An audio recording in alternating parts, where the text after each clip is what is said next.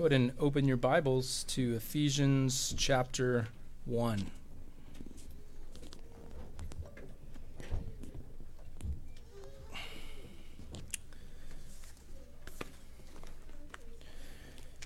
So it's been a couple weeks again and a providential break from studying Ephesians together.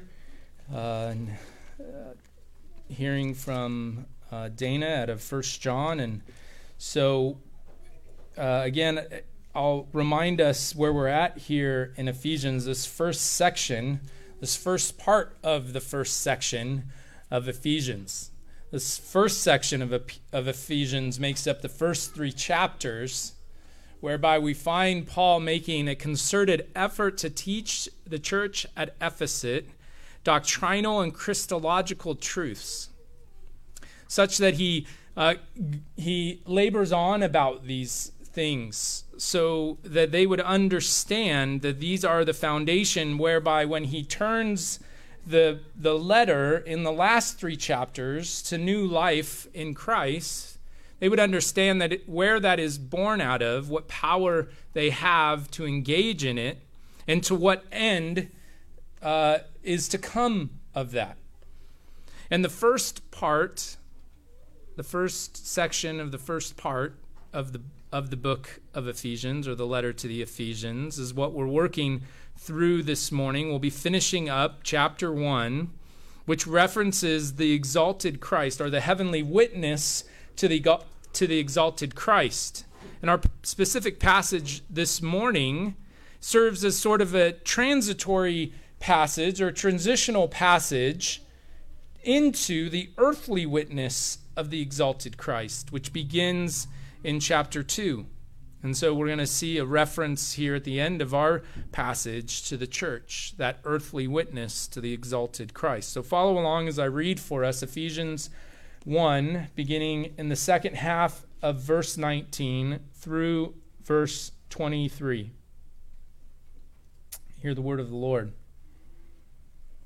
According to the working of his great might, that he worked in Christ when he raised him from the dead and seated him at his right hand in the heavenly places, far above all rule and authority and power and dominion, and above every name that is named, not only in this age, but also in the one to come. And he put all things under his feet and gave him as head over all things to the church, which is his body, the fullness of him who fills all in all.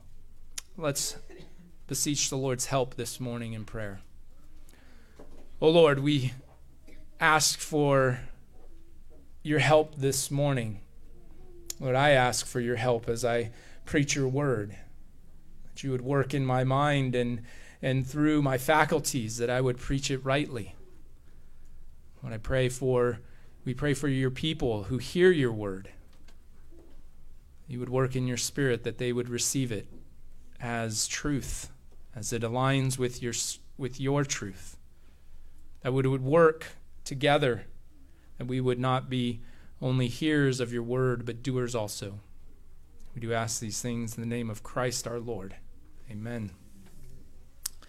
Well, as we address this passage this morning, I'm reminded, or I think of, if you've ever read a good mystery novel or a good twist and turns movie or book that maybe you've read or you've watched, and so by the time you're getting through that, and there's these kind of markers that go along, and you're wondering, well, that was kind of odd, or there's something going on there more, and then finally the big reveal at some point in time near the end.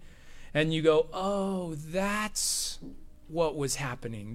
That's what was going on there. You know, sometimes it happens, in those time travel movies where you see something odd happening and then you realize that it was the character who went back. And anyways, I don't want to go off on that. But the idea is that as we look at our passage this morning, Paul is opening up the Word of God to the Ephesians. He's writing under the inspiration of Scripture and inscripturating the Word of God also to them.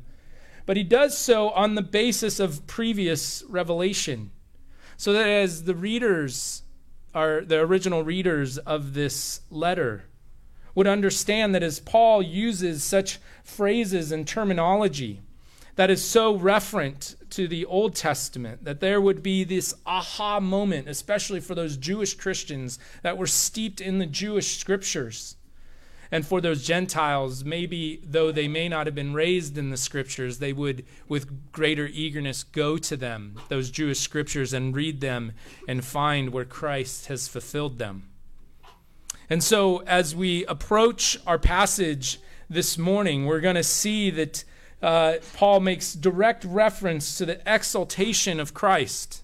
We're going to see this under three headings: the origin of his exaltation, the extent of his exaltation, and the hope of his exaltation. And what we see Paul doing here as he transitions from the heavenly witness of the exalted Christ to the earthly witness is he utilizes language that is appropriate to Christ's humanity. Spatial language, like raising up and seating. This is spatial language. These are places, heavenly places. Christ is being raised up to the heavenly places. I say that he does so in what is appropriate to Christ's humanity because God is omnipresent. The divinity of Christ is omnipresent. It has all the essential attributes. It has all the attributes of divinity. And so to speak of Christ as being raised up, to being seated, to being in the heavenly places, to being worked in, is a reference to Christ's humanity. And we're going to see that that comes with very specific intention. There are other language, like transitive language, like putting things under, gave him as head. This language whereby there is conferring of authority and power on Christ. But in Christ's divinity, there is no lack. There could be no power conferred upon Christ's divinity that he did not already possess according to his divine nature. And so it is appropriate for us to see that Paul is specifically using language that is appropriate to Christ's humanity for a specific purpose, and a theological purpose that I believe will play out to great encouragement for us, and hopefully will generate that Christian hope that we may have in Christ's exaltation. We're going to see how Paul uses two psalms to highlight that Christ is the fulfillment of all that the Jewish scriptures anticipated, beginning with Adam and all the way through David. And so we're going to begin with the origin of his exaltation in that second half of verse 19 and into verse 20. We see here that the reality of Adam's failure is overcome by the victory of Christ's triumph. What Paul is addressing here, especially in this first part of Ephesians, is the church triumphant. These idealized or eschatological realities of the church. The church triumphant is those that are now with Christ. They have gone ahead and they have received their crown of glory. And he does so that as he transitions in his letter, and he does so in parts here in the first half, but as he transitions in the letter to the church militant, to us now existing as the church that live out our pilgrim days as the Lord tarries or as he extends our lives, we may have a sure hope in what Christ has accomplished. And so the origin of Christ's exaltation begins there in verse 20, that he worked in Christ when he raised him from the dead. Christ being raised from the dead, his resurrection is given this original status of his exaltation, that it's the beginning of it, that where he went into the grave, he now comes out of the grave, triumphing over death. And he goes to the grave because the grave is where the first head of humanity had taken it. Adam had taken humanity into the grave. as that federal head in the garden when he sins against the Lord, leading himself and immediately leading Eve and then all his posterity after him to the grave. There would be no other place to go and get humanity except the grave. Christ would go to the grave in order to resurrect humanity from where their first federal head had taken them. Romans 5, beginning in verse 12, Paul writes to the Romans, he says, "Therefore, just as through one man sin entered into the world, and death through sin, and so death spread to all men, because all sinned. For until the law, sin was in the world, but sin is not imputed where there is no law. Nevertheless, death reigned from Adam until Moses, even over those who had not sinned in the likeness of the offense of Adam, who is a type of him who was to come." So already there in Romans 5, we see Paul directing that audience back to the garden, where Adam stood in the place of all humanity. He was proffered a better existence, a greater reality, where he existed in true bliss and true happiness, uprightness. It says in Ecclesiastes that man was made upright before God. And yet, God offered him something greater through covenant, glory. As it says in Romans 3:23, "For all have sinned and fall short of the glory of God." There's a glory that was fallen short of in sin, and it's specifically in Adam, where man falls from their status as pure image bearers, and now taken down to the grave. Paul does something similar in 1 Corinthians 15, where he writes that in Adam all die.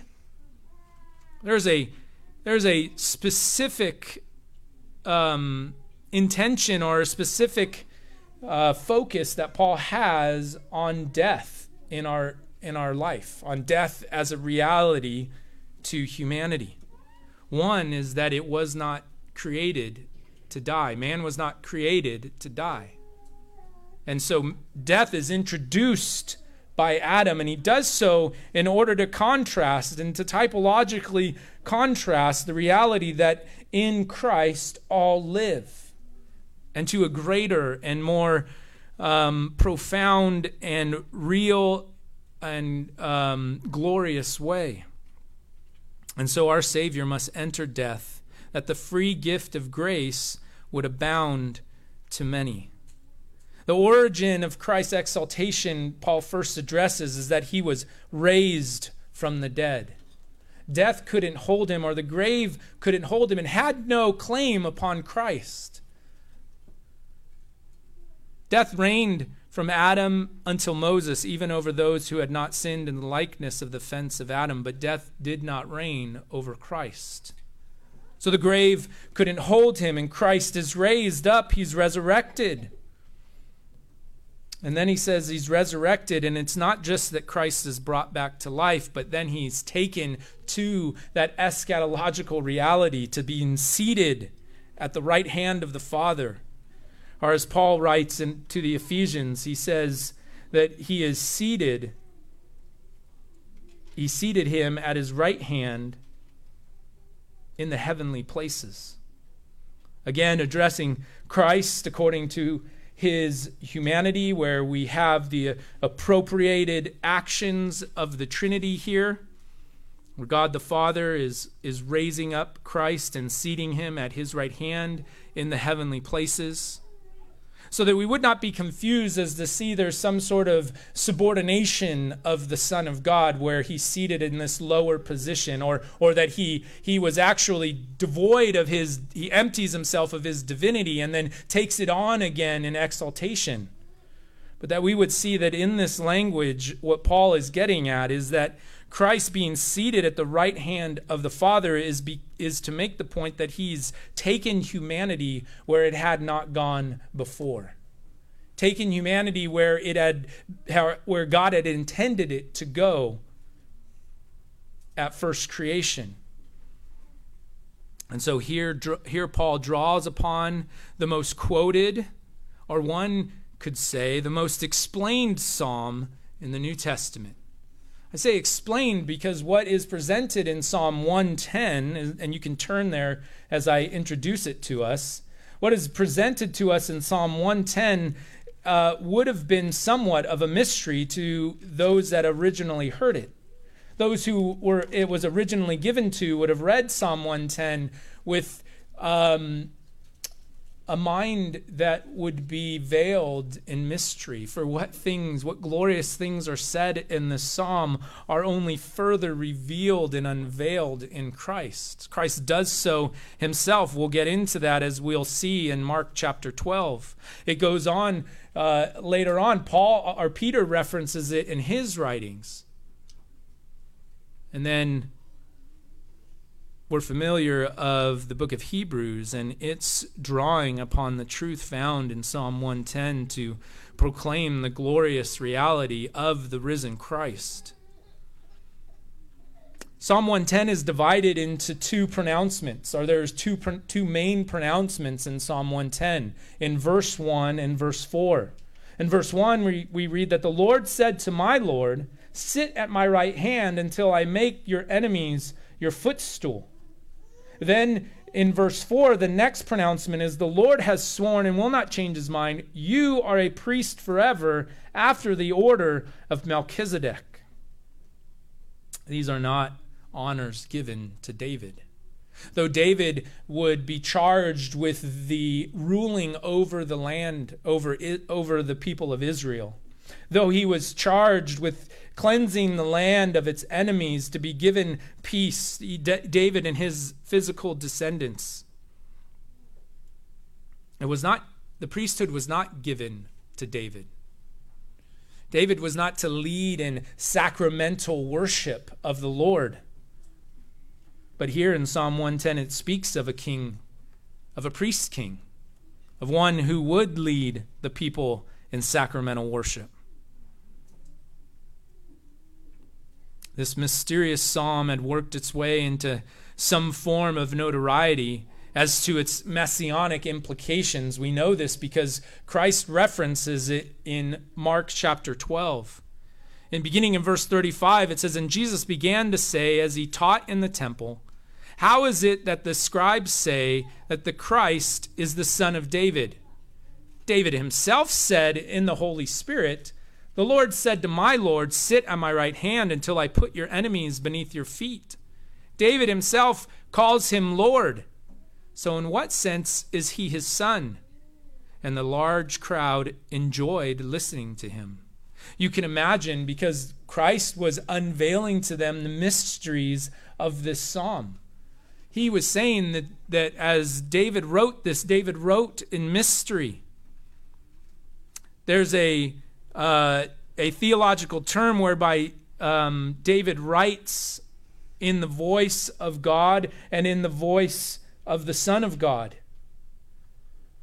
And so when David pens this psalm, I have to imagine that he wrote it, and like we read in 1 Peter, he went back and peered into it to understand it greater, going to other passages, I'm sure, of Jewish scriptures, and wondering, who is this king that the Lord will sit upon the throne?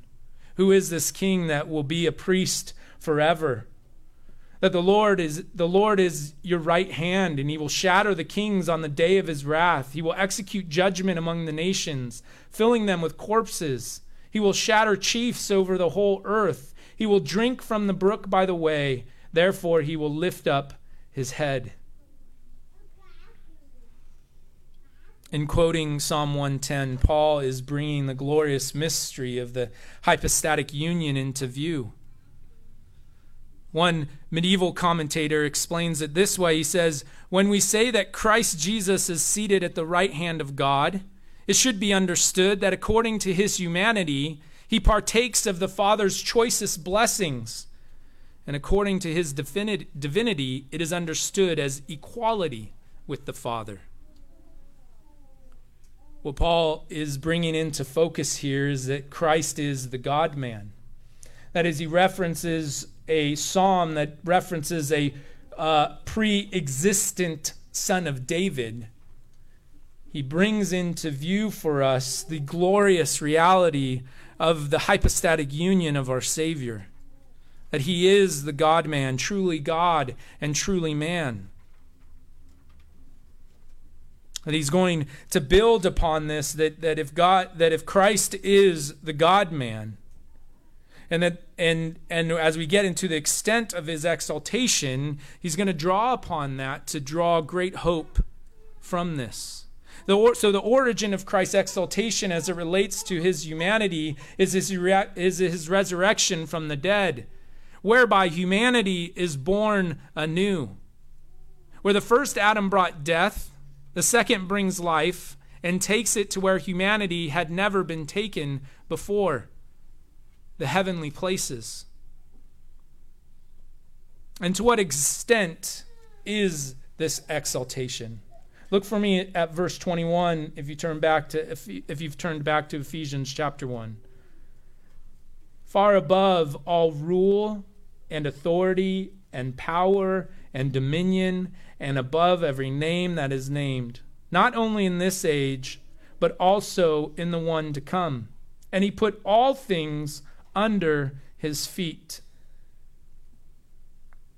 What is the extent of Christ's exaltation? The extent of Christ's exaltation covers all of creation, bringing into submission all that was lost by Adam and more. Scripture tells us in other places, and we'll read as Paul quotes out of Psalm 8, but that man was created a little lower than the angels. And here Christ is given the extent of his exaltation is that he is above all creation. And there is a reality that he's above all new creation and current creation, because there's rule and authority and power and dominion, things that exist now, and he references in this age and the age to come. That Christ is now above all these things, that all these things are working under him. It is here that Paul also alludes to Isaiah chapter 40. So turn with me to Isaiah chapter 40 as we seek to understand better the extent of Christ's exaltation.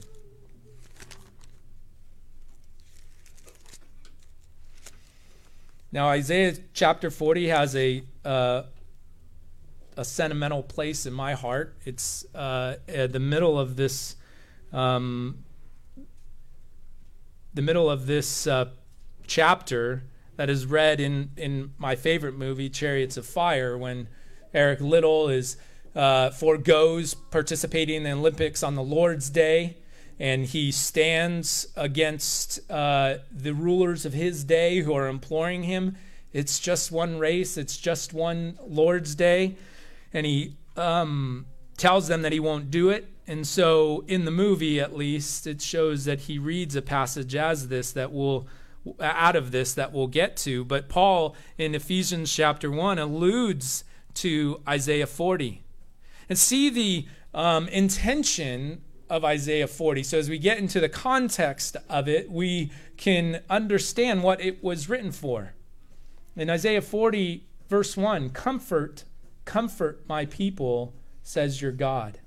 Speak tenderly to Jerusalem and cry to her that her warfare is ended, that her iniquity is pardoned, that she has received from the Lord's hand double for all her sins. Comfort my people. The intent of Isaiah 40 is a word of comfort to the Lord's. Fall down into verse 8. The grass withers and the flower fades, but the word of our God will stand forever. The sure promise that the Lord would provide a redeemer, that the Lord would provide a mediator between him and man, is under the promise of the Lord, and that though the grass withers and the flower fades, the word of our God will stand forever. How is he able to do this? Verse 10, behold, the Lord comes with might. and his arm rules for him. Behold, his reward is with him, and his recompense before him. The Lord will rule with might and strength.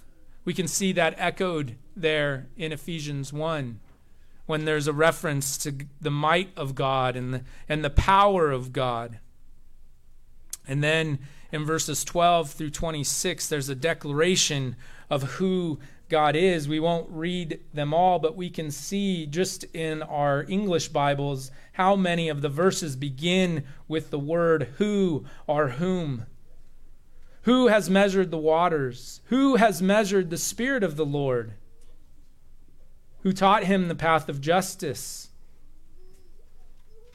And then this passage, which was read in the motion picture. Behold, the nations are like a drop from a bucket, and are accounted as the dust on the scales. Behold, he takes up the coastlands like fine dust. Lebanon would not suffice for fuel, nor are its beasts enough for burnt offerings. All the nations are as nothing before him. They are accounted by him as less than nothing, an emptiness. To whom then will you liken God, or what likeness compare with him? Consider what Paul is saying in Ephesians when he's referencing Christ being seated at the right hand of the Father. To whom will you liken God, or what likeness compare to him? And then in verse 26, that is very much referent to Ephesians chapter 1, lift up your eyes on high and see who created these. He who brings out their host by number, calling them all by name, by the greatness of his might, because he is strong in power, not one is missing.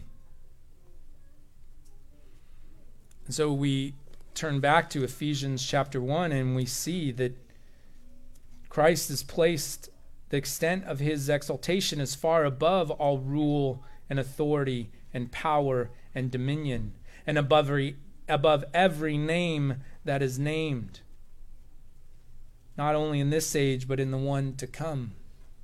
That Christ is placed above all creation. All the names of those stars that the Lord gave names to, Christ's name is above it. All those nations great who have been down through the ages, who we read of in our history books, who have ruled the known world, and yet have been reduced to dust in many places. Christ is above them. For what purpose is Paul making this explanation of the extent of Christ's exaltation? It is to draw back to the reality of what Christ's work was when he came. And there's echoes even of Genesis chapter 1, verse 26 through 28. Then God said, "Let us make man in our image, according to our likeness, and let them rule over the fish of the sea, and over the birds of the sky, and over the cattle, and over all the earth, and over every creeping thing that creeps on the earth." God created man in his own image. In the image of God he created him. Male and female he created them. God blessed them. And God said to them, "Be fruitful and multiply, and fill the earth and subdue it, and rule over the fish of the sea, and over the birds of the sky, and over every living thing that moves on the earth." The idea that Adam was to rule over creation. He was to have dominion over God's creation. He was the crown of God's creation as the image bearer of God, and so he was to rule and have dominion over it, and there was actually a subduing of it to bring under control, to bring under submission of his rule. And he would rule in his original state as a priest king, because he would not only rule over them as the highest governmental authority, but he would rule over them in leading them to worship the one true and living God. And for this reason, Paul utilizes a phrase out of Psalm 8. So turn with me now to Psalm chapter 8. I'd like to see Paul's study if he utilizes scrolls or if the Lord enabled him to remember these things from memory. But I'd have to imagine there'd be stacks of open scrolls as he's writing these, if he's using them according to a more natural process of memory. Psalm 8 says, "O Lord, our Lord, how majestic is your name in all the earth. You have set your glory above the heavens. Out of the mouth of babies and infants you have established strength because of your foes, to still the enemy and the avenger. When I look at your heavens, the work of your fingers, the moon and the stars which you have set in place, what is man that you are mindful of him, and the son of man that you care for him? Yet you have made him a little lower than the heavenly beings, and crowned him with glory and honor. You have given him dominion over the works of your hands. You have put all things under his feet, all sheep and oxen, and also the beasts of the field, the birds of the heavens, and the fish of the sea, whatever passes along the paths of the seas. O Lord, our Lord, how majestic is your name in all the earth." What Paul is doing here with Christ's exaltation is he's connecting it with the first creation, the first Adam, who was given this dominion and authority over these lower beings. And he's showing that in this typological reality, we recognize that in typology there's correspondence and that there's escalation in the antitype. So where Adam was to rule over all the lower beings, Christ, the second Adam, rules over all beings, both heavenly and earthly. And in connecting Christ's exaltation with language of first creation, he points to the reality of the resurrected Christ being the firstborn of the new creation, and takes his place above it all, and so is above all in this age also. This subjection of all things to Christ, moreover, is for the benefit of the church. So we have this understanding that Christ is over all things, but in this age it is for a concerted and focused purpose.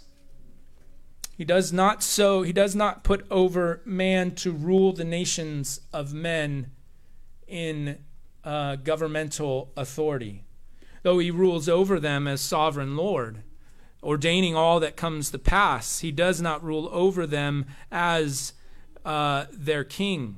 Nor are we to turn the nations into many church states so that they look upon Christ as their king. For Paul specifically states here that Christ is given this authority, that he puts all things under his feet, and gave him as head over all things to the church.